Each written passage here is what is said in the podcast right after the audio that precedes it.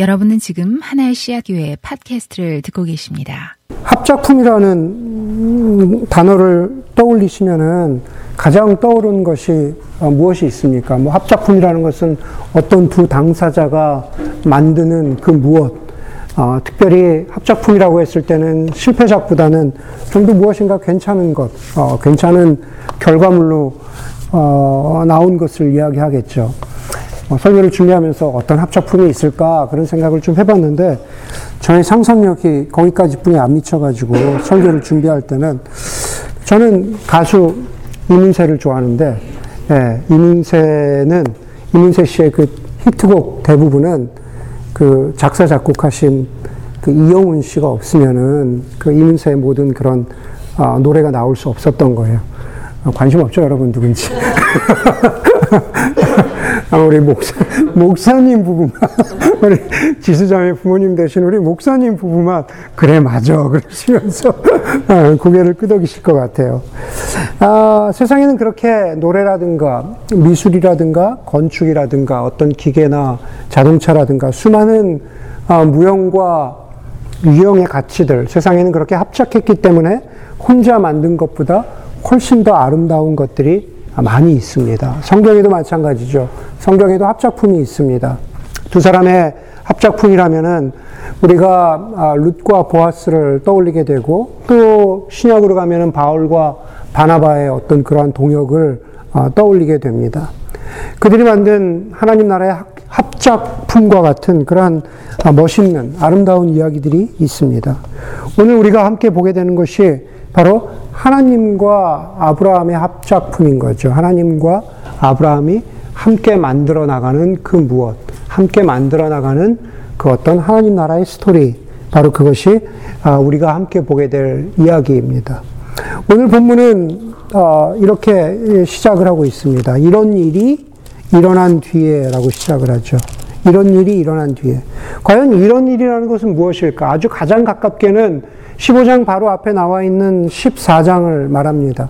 14장에 보면은 13장에서 아브라함과 조카 롯이 땅을 갈라가지고 이제 각각 다른 땅에 정착을 했는데 14장에 보면은 그 아브라함의 조카 롯이 이방의 네 왕에게 전쟁 포로로 잡히게 됩니다. 그러고 나서 아브라함이 아, 전쟁 포로로 잡힌 조카 롯을 구해오는 그러한 일종의 아브라함의 활약상이 등장을 하는 거죠. 그리고 거기에서 끝나는 것이 아니라 14장 마지막에 보면은 아브라함이 하나님을 얼마나 신뢰하는가라는 것으로 마치게 됩니다. 14장 21절에 뒷부분에 보면은 아브라함 덕택에 전쟁에서 이긴 소돔 왕이 아브라함에게 이렇게 말합니다. 사람들은 나에게 돌려주시고 물건은 아브라함 그대가 가지십시오. 그렇게 말합니다. 여기서 물건은 뭐냐 하면은 전쟁의 전리품입니다. 당연히 아브라함 덕택에 이겼으니까 아브라함이 전쟁의 전리품을 가져도 누가 뭐라 그럴 사람이 하나도 없는 거죠. 그런데 22절에 나오는 아브라함의 반응이 조금 일반적이지 않습니다. 당연히 전리품을 가져야 될 것 같은데 22절에서 아브라함이 소돔 왕에게 이렇게 말합니다. 하늘과 땅을 지으신 가장 높으신 주 하나님께 나의 손을 들어서 맹세합니다. 내가 맹세한다는 거죠. 내가 어, 내 이름을 걸고 맹세한다는 겁니다. 그대의 것은 소돔한 그대의 것은 내가 시로라기 하나나 신발끈 하나라도 가지지 않겠습니다. 그러므로 소돔 왕 그대는 그대 덕분에 아브라함이 부자가 되었다고 절대로 말할 수 없을 것입니다. 내가 전쟁에서 이겼지만 전리품을 가질 수 있지만 그러나 그것은 당신 덕이 아닙니다. 나를 부자로 만드신 것은 나를 이렇게 만드신 것은 지금 어, 나의 존재가 되게 하신 것은 그 누구의 덕도 아니라 바로 하나님 덕분입니다. 라고 하는 아브라함의 신앙의 고백인 거죠. 여러분, 우리가 아브라함과 함께 지난주 두 번째 설교를 들었는데 두 번째 우리가 13장을 봤었죠. 13장에서부터 오늘 여기 14장에 이르기까지 아브라함은 여러 가지 면에서 신앙의 모범적인 그런 모습을 보여주고 있죠. 조카 롯에게 관대했잖아요. 우리 13장에서 봤잖아요.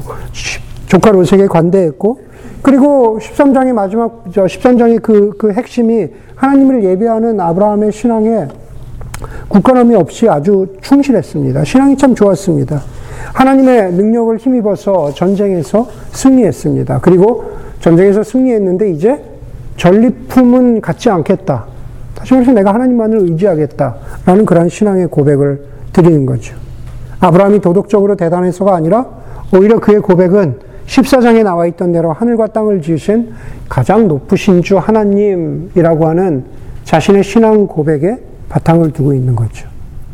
바로 이런 일은, 이런 일이 있고 난 뒤에, 이런 일이 일어난 뒤에라고 했을 때, 이런 일은 바로 13장, 멀리는 13장, 그리고 14장에 나와 있는 아브라함의 믿음, 그리고 믿음을 통해서 갖게 된 그러한 어떤 좋은 모습들, 믿음의 승리의 모습들을 말하고 있는 게 분명합니다.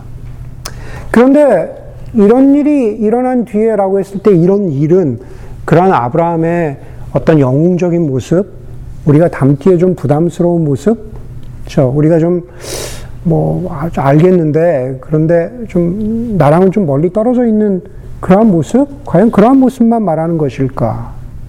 그렇죠? 우리가 그런 생각을 하게 됩니다. 아브라함의 한 인간으로서의 전체 통체적인 총체적인 모습은 무엇일까? 그렇죠? 인도의 빈민가에서 평생을 약자들을 위해서 어, 약자들을 위한 어, 힘든 사람들을 위한 삶을 살았던 어, 마더 테레사에 대해서 우리가 아, 모두 알고 있습니다. 그런데 마더 테레사의 그러한 존경받을 만하고 고귀한 삶의 이면에는 어떤 때는 정말로 하나님을 향한 믿음, 하나님을 향한 신뢰, 하나님은 정말 계실까? 라고 그렇게 의심하고 질문했던 바로 그 마더 테레사의 신앙의 질문, 혹은 영혼의 질문에 대해서는 우리가 많이 들어보지 못했습니다. 그러나 마더 테레사의 어, 그 나중에 남겨진 기록이라든가 일들을 보면은 일기들을 보면 그러한 기록이 남겨 있습니다. 그게 어쩌면 솔직한 마더 테레사의 또 다른 모습이기도 하죠. 그러나 우리는 그런 것들을 어, 보기를 뭐 두려워하거나 싫어하는 때가 있습니다. 가장 위대한 전도자 중에 한 사람으로 손꼽히는 빌리 그레함도 마찬가지죠. 빌리 그레함의 전기를 저는 참 좋아하는데 거기에 읽어보면은 어느 순간에 자신이 전하고 있는 하나님의 말씀이 믿어지지 않는 거예요. 이게 정말, 이게 정말 이 책에 나와 있는 이게 정말 하나님의 말씀일까? 이게, 이걸 내가 어떻게 하나님의 말씀이라고 믿을 수 있을까라고 의심했던 그러한, 어, 빌리그람의 어떤 영혼의 흔들림을 우리 그의 전기에서 솔직하게 발견할 수가 있습니다. 읽어보신 분들이 계신지 모르겠지만 너무 따뜻하고 너무 은혜스럽고 어, 너무 감동적인 영적인 가르침으로 수많은 사람들에게 저를 포함해서 수많은 사람들에게 특별히 예수 그리스도와의 어떤 친밀한 관계 속으로 이끌어주는데 아주 큰 역할을 했던 아, 브레넌 매닝이라고 하는 그 작가이자 전직 신부님이셨죠. 작가이자 그 신부님은 사역을 마치고 수양회나 이런 컨퍼런스에서 사역을 마치고 숙소로 돌아가서 자신도 통제하지 못하는 알코올 중독으로 되게 힘들어했습니다. 브레넌 매닝의 전기인 모든 것이 은혜다라는 그 책에 보면은 이 사람 도대체 뭐 하는 사람일까 하는 싶은 생각이 들 정도로 어, 영혼의 고뇌를 가지고 힘들어했습니다. 그렇기 때문에 오늘 우리가 읽는 창세기 15장에서 이런 일이 일어난 뒤에라고 했을 때 이런 일들은 그냥 대단한 믿음의 이야기로만 우리가 읽는다면은 많은 경우에 우리는 공감하지 못하는 때가 더 많습니다. 하지만 아브라함의 이런 일, 혹은 아브라함의 이런 삶 뒤에 있는 다른 고민을 우리가 읽을 수 있다면, 그리고 그것이 12장에서부터 시작하는 아브라함의 해결되지 않은 부분, 자식에 대한 고민, 우리가 아브라함의 인생 스토리를 시작했, 시작할 때부터 목격했던 사례의 불임이 여전히 존재하고 있다는 것을 우리는 여기서도 동일하게 목격하게 됩니다. 12장에서부터 여기 15장에 이르기까지 우리가 보는 것은 하나님이 주로 아브라함에게 말씀하시고 약속하시는 것들이죠. 자손을 주겠다. 너의 씨앗으로 큰 민족을 이루겠다. 그런데 12장에서 15장에까지, 여기 15장에 이르기까지 쭉 읽다 보면은 하나님은 계속 말씀하시는데 아브라함이 자식 문제를 언급하는 것을 거의 찾아볼 수가 없어요. 아브라함이 먼저 입을 여는 경우는 거의 없습니다. 그런데 오늘 여기 15장에 와서 처음으로 아브라함이 입을 열어요. 입을 열어서 자식 문제를 언급합니다. 자신의 마음속에 담고 있던 아, 내가 얘기를 해야 되나 하나님 앞에 얘기를 해야 되나라는 그 문제를 언급하는데 1절에서 그렇게 하나님이 약속하시니까 2절에 뭐라 그러냐면 아브라함이 여쭈는데 주 하나님 주님께서는 저에게 무엇을 주시렵니까? 계속 자손을 준다고 약속했는데. 그렇죠? 하나님이 그러셨잖아요. 큰 민족을 이루겠다. 12장에서 아, 말씀하시고, 13장에서 말씀하시고. 그런데 여기서 저에게 무엇을 주시렵니까? 예. 큰 자손이라고 하나님이 말씀하셨음에도 불구하고 오늘 여기서 정확하게 얘기해요. 저에게는 아직 자식이 없습니다. 저에게는 아직 자식이 없습니다. 저의 재산을 상속받을 자식이라고는 다마스쿠스 녀석 엘리에셀 뿐입니다. 주님께서 저에게 자식을 주지 않으셨으니 이제 저의 집에 있는 이 종이 저의 상속자가 될 것입니다. 자식이 없으면은 자신의 종 가운데 신뢰하는 종을 양자로 입양할 수 있는 그러한 제도가 있었거든요.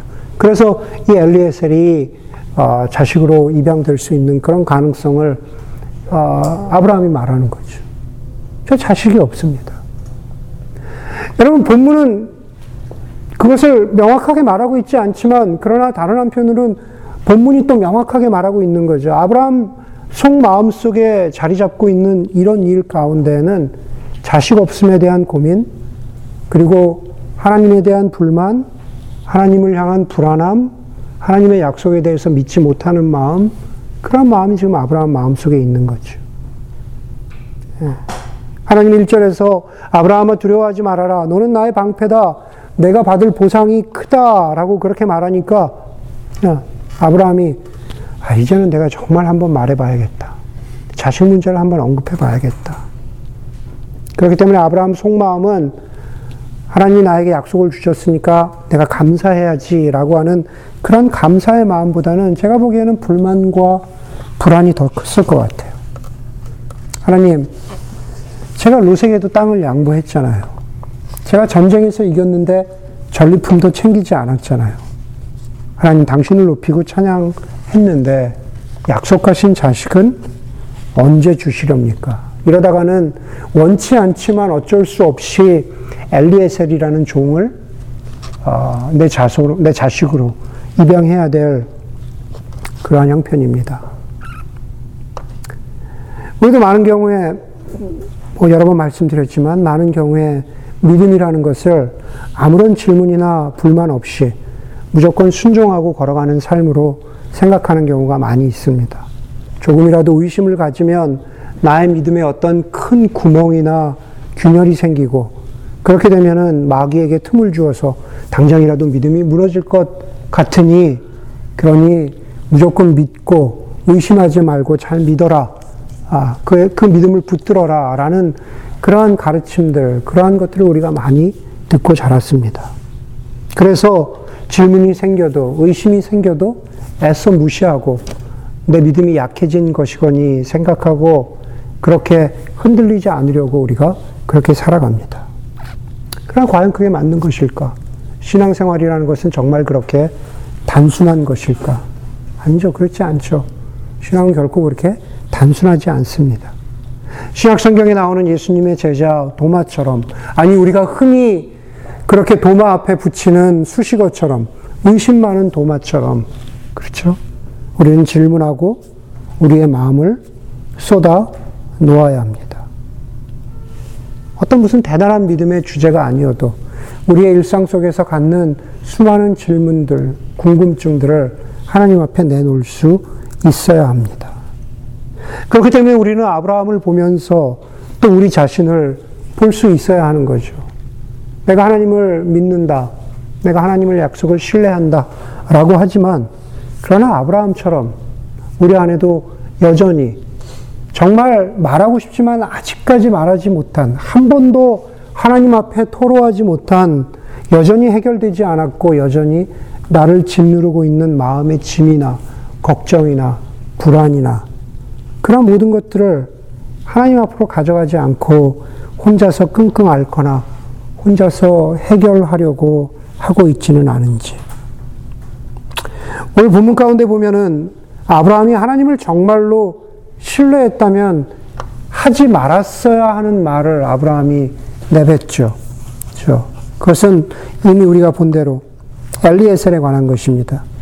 저의 재산을 상속받을 자식이라고는 엘리에셀 뿐입니다. 이 종이 저의 상속자가 될 것입니다. 그렇죠? 시간이 많이 흘렀어요. 아브라함이 지금 여기 12장에서 15장까지 수많은, 수많은, 수많은 시, 간이 흘렀어요. 시간이 흘렀는데, 예. 아브라함이 지금 15장에 와서 내놓는 결론이 아브라함 방식의 결론이에요. 하나님 앞에는 자기의 마음을 한 번도 제대로 토로하고 언제 주실 거예요? 저는 불안해요. 저는 의심이 있어요. 약속은 주셨지만 저는 못 믿겠어요. 하나님, 하나님 한번 저랑 한번 어떻게 해봐요. 이렇게 하는 것이 아니라 한마디도 안 하다가 하나님 제가 해결 방식을 하나 가져왔습니다. 이렇게 아무런 그게 없으면 엘리에셀이 제 자식이 되는 거죠. 혼자 고민하고 이것이 하나님의 응답이다. 이것이 하나님의 해결책이다. 라고 스스로 해답을 내린 아브라함의 해결책은 바로 엘리에셀입니다. 우리도 그럴 수 있습니다. 우리도 아브라함 같이 지금 눈에 보이는 어떤 것이 있겠죠. 여러분들의 삶 가운데 눈에 보이는 어떤 것이 있습니다. 엘리에셀처럼 이게 하나님의 결론이 아닐까? 이게 하나님의 해결책이 아닐까? 생각하는, 어, 결코 하나님의 해결 방식이 아닌데 하나님의 해결 방식이라고 믿는 겁니다. 어, 엘리에셀처럼 자신의 생각임에도 불구하고 하나님의 응답이라고 믿는 거죠. 그러면서 하나님의 하나님이 내 삶 가운데 일하시고자 하는 그 일하심을 굳이 어떻게 보면 외면하려고 하는 거죠. 아, 아브라함 해결할 수 있잖아요. 엘리에셀로 해결할 수 있잖아요. 하나님 계시지 않는 거죠. 아브라함의 삶의 이면인 거죠. 절대 남들에게 보이지 않는 이면입니다. 하나님이 아브라함에게 아브라함을 다시 이끌어 가시고 아브라함에게 다시 확신을 주시는 방식이 독특합니다. 먼저 4절에서는 하나님이 그 종은 너의 상속자가 아니다. 너의 몸에서 태어날 아들이 너의 상속자가 될 것이다. 말씀하시죠. 말씀 좋아요. 내 몸에서 태어날 아들이 내 상속자가 될 것이다. 그런데 하나님이 아브라함을 다시 확신 가운데로 이끄는 방식이 독특하다는 것은 4절의 말씀과 더불어서 5절에 드러납니다. 5절에 보니까는 바깥으로 데리고 나가시죠. 그러면서 하늘의 별들을 보여주시면서 너의 자손이 저 별들처럼 많아질 것이다. 그렇게 말합니다. 너의 자손이 저 별들처럼 많아질 것이다. 지금 아브라함의 눈에는 단 하나, 지금 아브라함의 눈에 보이는 것은 지금 내 여기에 지금 딱 하나 보이는 엘리에셀이라고 하는 그 자신의 종 하나만 보이는 거예요. 그렇잖아요. 그리고 하나님의 해결책이라고 이게 믿는 거죠. 아. 그런데 하나님의 해결책은 다른 방식이죠. 하나만 보고 있던 아브라함을 밖으로 데려내, 데리고 나가셔서 별을 보게 하시는 거죠. 수많은 별들을 보게 하시는 거죠. 4절처럼 하나님이 우리에게 보여주시는 방식도 마찬가지죠. 하나님은 당신의 말씀으로 당신의 뜻을 우리에게 드러내시지만 5절처럼 말씀과 더불어서 하나님이 당신의 뜻을 보여주시는 그 방식은 다양하죠. 별을 보여주시는 것처럼 사람이나 사건이나 어떤 순간이나 어떤 사물이나 어떤 장소나 우리가 예상하지 못했던 방식으로 마치 아브라함에게 별들을 보여주시는 방식으로 보여주시는데, 예, 우리가 그것을 볼 때, 4절의 말씀의 약속과 5절의 어떤 하나님이 보여주시는 그러한 사인들을 볼 때 우리는 하나님을 향한 어떤 신뢰를 다시 한번 얻게 되는 거죠. 우리가 차지하게 되는 거죠. 최소한 아브라함은 그랬죠. 6절에 보니까는 아브라함이 그러잖아요. 아브라함이 주님을 믿으니.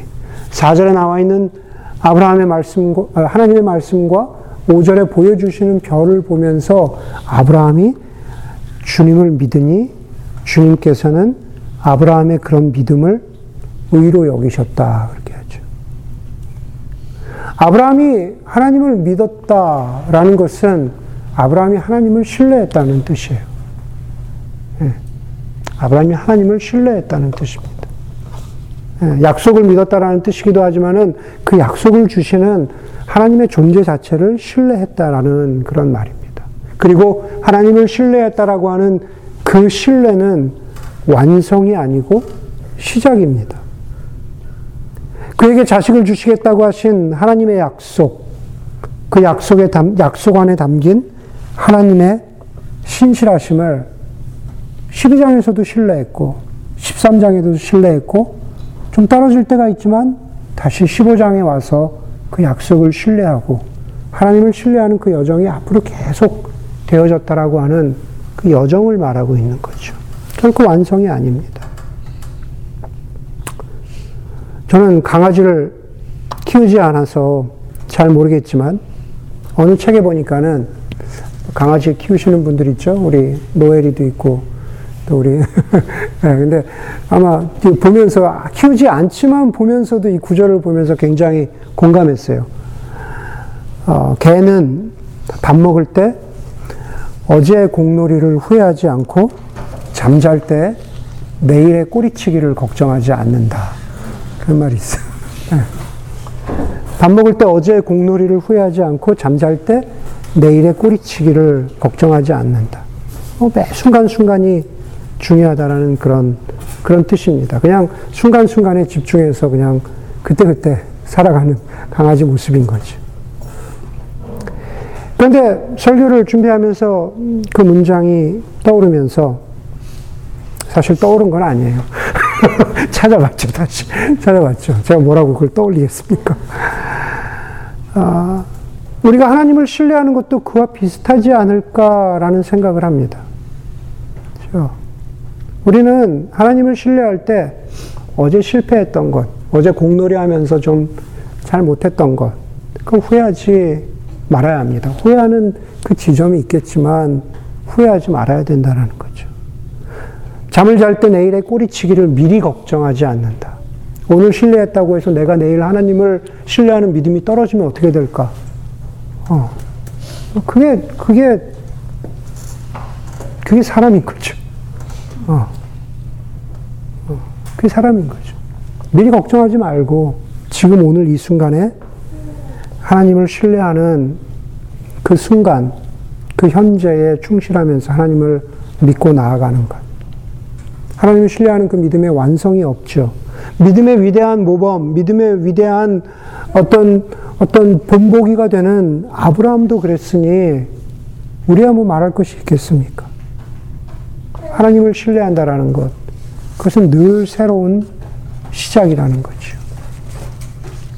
오늘 6절을 중심으로 해서 15장 전체에서는 아브라함에게 어떤 책임이나 행동이나 의무를 요구하지 않고 쉽지 않고 어렵지만 그러나 지금 이 순간에 하나님을 신뢰하는 것. 아브라함이 하나님을 신뢰했더니 하나님이 응답하셨죠. 우리도 마찬가지입니다. 우리가 넘어지고 부러지고 뒤돌아서기도 하고 백슬라이딩 하기도 하지만 그러나 매일매일 매 순간이 새로운 시작인 것처럼 그렇게 하나님을 신뢰하는 연습이 저와 여러분들의 삶 가운데 있기를 간절히 소원합니다. 그게 아브라함의 파트입니다. 합작품에서 아브라함의 파트죠. 예. 이제 본문은 아브라함의 또 다른 질문으로 넘어가는데 땅에 관한 질문입니다. 8절이죠. 주 나의 하나님, 우리가 그 땅을 차지하게 될 것을 제가 어떻게 알 수 있습니까? 하나님이 자식과 땅을 주시겠다고 약속하셨으니까 약속을 받은 사람 입장에선 당연히 질문하잖아요. 그 땅을 제가 어떻게 차지하게 될 줄 제가 어떻게 알겠습니까? 라고 했더니 하나님이 그 질문에 답하시지 않고 대신 희생 제물을 드리라고 해요. 각각 3년 된 암송아지, 염소, 수량, 그리고 산비둘기와 집, 집 비둘기를 하나님이 희생 제물로 바쳐라 라고 아브라함에게 말씀하시죠. 아브라함이 이 재물들을 가져갔을 뿐만 아니라 그, 그 동물들, 그리고 비둘기를 가져와서 죽여서 반으로 갈라요. 어, 좀 그렇죠. 상상해 보면 그런데 하여간 반으로 가릅니다. 예. 그래서 그 반으로 쪼개진 그, 그 동물의 몸이 서로를 마주보게 하는 거죠. 주중에도 누가 질문, 정우영제가 질문했던 것 같은데, 그게 고대 근동에서 제사를 드리던 방식인 거죠. 그런데 여러분, 아브라함이 희생 제물을 드릴 준비를 다 해요. 동물 잡고 반으로 갈라서 쪼개서 마주보게 합니다. 그랬더니 하나님, 이제 하나님께 제물을 드려라 라고 했던 하나님이 나타나셔서, 이제 나타나셔야죠. 나타나셔서 제물을 받으시고, 그리고 제가 땅은 언제 어떻게 차지합니까? 라고 질문했던 아브라함의 질문에 하나님이 응답을 해주셔야 되는, 대답을 해주셔야 되는 그러한 상황인 겁니다. 그런데 하나님이 오시지 않아요. 그렇죠? 하나님 하란 대로 다 했는데 하나님이 오시지 않아요. 하나님의 무응답, 하나님의 부재, 하나님이 계시지 않는 것, 그것을 11절에서 이렇게 말하고 있습니다. 11절에 보면 10절 마지막에 그러죠. 어, 몸통 가운데를 쪼개서 다 서로 마주보게 해 놓았다. 11절에 솔개들이 희생 제물의 위에 내려왔으나 아브라함이 쫓아버렸다. 솔개들이 희생 제물 위에 내려왔다. 정작 오셔야 되는 하나님은 오시지 않고 응답하셔야 되는 하나님은 계시지 않고 오히려 솔개들이 오는 겁니다. 예. 이사야서에 보면은 솔개는 구약 성경에 이사야서에 보면은 솔개는 이방 민족을 상징합니다. 오셔야 될 하나님 대신에 이 재물들을 먹으려고 달려드는 솔개들, 그리고 그것을 쫓아버리는 아브라함. 그 아브라함은 그런 순간에 어떤 마음이 들었을까? 질문했고, 하나님이 하란 대로 다 했는데 응답하시지 않는 마음. 12절을 보니까 아브라함의 마음을 이렇게 표현해 주고 있죠. 해질 무렵에 솔개도 쫓고 막 이렇게 하면서 어, 그 해질 무렵에 아브라함이 깊이 잠든 가운데 깊은 어둠과 공포가 그를 짓눌렀다. 깊은 어둠과 공포가 그를 짓눌렀다. 신앙은, 신앙은 공식이 아닙니다. 아브라함처럼 내가 이렇게 희생 제물을 준비했더니 하나님이 내려오셔서 저렇게 응답해 주셨다. 라고 하는 그런 자동 판매기가 아닙니다. 희생 제물을 드리라고 했더니 무응답이신 하나님. 그리고 그 무응답의 시간들을 견디기 어려운 아브라함. 그래서 여기 장세기 15장의 아브라함은 또한 우리의 모습이기도 한 거죠. 우리 역시 하나님을 신뢰하는 마음으로 어떤 인생의 결정을 내립니다. 하나님을 신뢰하기로 마음 먹습니다. 큰 결정이든 작은 결정이든 수많은 결정들이 있죠.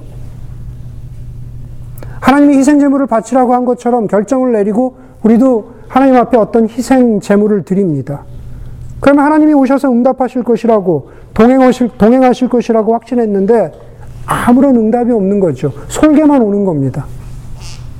아브라함처럼 어둠과 공포 가운데 짓눌리는 순간들이 있습니다. 내 마음이 지옥일 때라고 하는 책의 저자 이명수 씨는 이렇게 말합니다. 이명수는 사람들이 잘 모르고 그 아내를 잘 알죠. 아내가 그 정혜신 씨입니다. 정혜신. 정신과 의사. 내 마음이 지옥일 때 저자 이명수 씨는 이렇게 말해요. 새벽이나, 새벽이나 해질녘에 저 멀리 언덕 너머로 다가오는 실루엣이 내가 기르던 개인지, 나를 해치러 오는 늑대인지 분간할 수 없는 시간을 개와 늑대의 시간이라고 합니다. 적과 동지를 진실과 거짓을 구분하기 힘든 아주 모호한 시간입니다. 그러한 시간을 잘 통과하는 방법은 개인지 늑대인지 분명해질 때까지 기다리는 것입니다. 애매모호함을 견뎌야 합니다. 날이 밝으면 저절로 모든 게 명확해집니다. 아라, 아브라함이 바로 이런 개와 늑대의 시간을 지나가고 있는 거죠. 아브라함이 할 수 있는 게 없습니다. 어떤 때는 우리도 할 수 있는 것이 없습니다. 아브라함이 기다리듯이 우리도 그 애매모호한 시간들을 기다리고 견뎌야 합니다. 시간이 지나면 모든 게 명확해지고 시간이 지나니 시간이 지나니 하나님이 아브라함에게 나타나셔서 이렇게 말씀하시죠. 솔개와 같은 이방 민족에게 여기선 이 본문에서는 분명히 이집트를 말하는 겁니다. 솔개와 같은 너희 자손이 이방 민족에게 다른 나라에게 너희가 400년 종살이 할 것이다. 그러나 그 시간이 지나고 내가 그 이방 민족을 벌할 것이고 너희는 거기에서 나오게 될 것이다.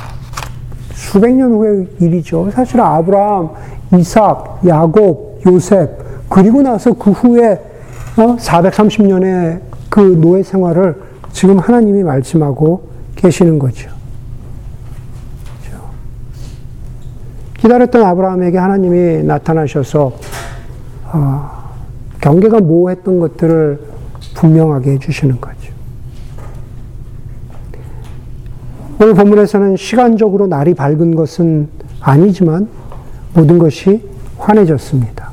무엇이 진리이고 무엇이 신실하심이고 무엇이 하나님의 약속인지 분명해졌죠. 그 분명하게 드러나는 장면이 바로 17절입니다. 합작품이라고 했을 때 합작품의 한쪽을 만드셔야 하는 하나님 사이드예요. 아브라함은 이미 하나님 약속을 믿었다고 했잖아요. 6절에서 믿었다고 했잖아요.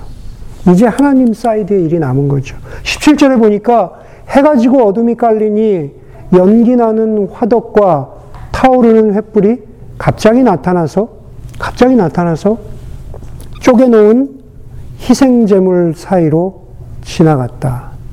아까 아까 암송아지와 암염소를 죽여서 반으로 갈라서 쪼개서 서로 마주보게 했다라고 그랬잖아요. 그게 고대 근동의 제사 방식이라고 말씀드렸잖아요.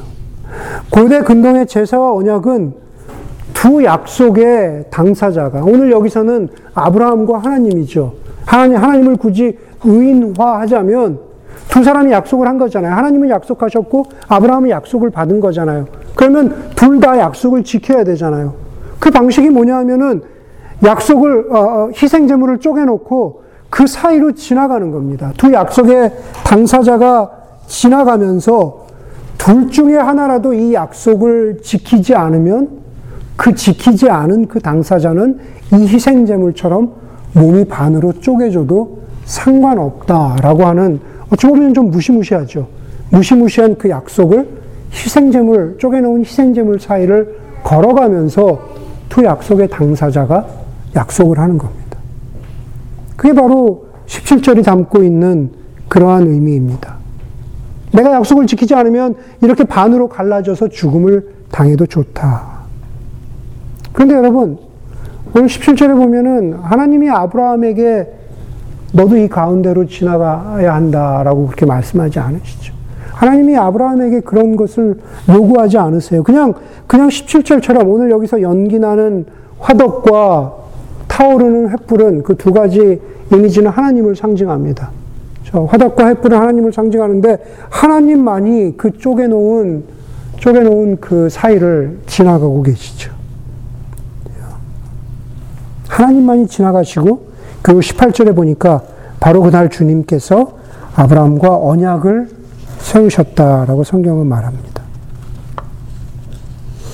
제가 아침에 여러분들에게 그 보내드린 만화 한 컷짜리 있죠.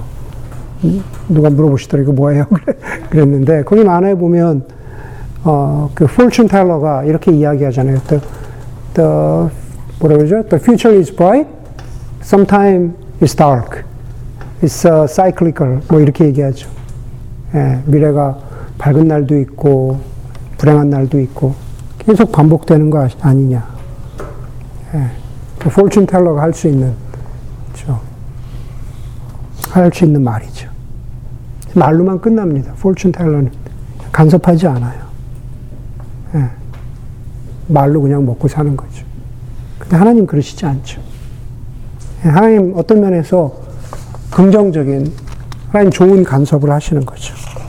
하나님 이렇게 아브라함에게 나타나셔서 내가 약속한 것을 주시겠다고. The future is bright. 하나님 버전의 The future is bright. 내가 자식을 주겠다, 약속을 주겠다. 그것을 스스로 약속하신 하나님이 저 인간이 되셔서 이 땅에 오시고 마치 희생 제물이 갈라진 것처럼 예수 그리스도께서 우리의 희생 제물이 되셔서 희생 제물 사이를 스스로 걸어가신다 하는 그 이미지뿐만 아니라 예수님이 이미 쭉 찢기고 갈라지는 희생 제물이 되셨죠. 그렇죠. 피 흘리시고 죽으시면서 십자가에 죽으시면서 하나님 약속하신 그 약속을 지키셨던 거죠. 아브라함에게 아무런 약속, 아브라함에게 아무런 요구도 하지 않으셨던 것처럼 예수님께서 십자가에 달려 죽으실 때 우리에게 아무런 약속도, 어, 아무런 요구도, 아무런 의무도, 아무런, 책, 아무런 책임도 우리에게 지우지 않으셨죠. 오늘 15장에 나타나는, 15장 17절에 나타나는 하나님의 쪼갠 재물 사이로 걸어가시는 그것은 구약에서 우리에게 보여주는 복음의 은혜고, 그리고 그 복음의 은혜는 예수 그리스도의 죽으심을 통해서 우리에게 여전히 현재 진행형입니다. 어떤 때 우리의 삶 속에서 하나님이 더디 오시는 것 같아서 불안해하지만, 애매모호함 때문에 벌벌 떨지만, 그러나 그럼에도 불구하고 우리에게 약속하신 것들, 그 안에 담겨져 있는 은혜, 하나님의 언약, 하나님의 임재를 누리실 수 있는 여러분들이 되기를 바랍니다. 아브라함처럼 하나님을 신뢰하고 그것이 아브라함 사이드이고 그리고 그 하나님이 아브라함에게 주신 은혜처럼 우리에게 주셨고 주고 계시고 앞으로도 하나님의 방식으로 주실 은혜를 기다리는 것. 그것이 바로 아브라함과 하나님, 그리고 아브라함과 우리 사이에 합작품이 될 수 있기를 주의 이름으로 간절히 소원합니다. 기도하겠습니다.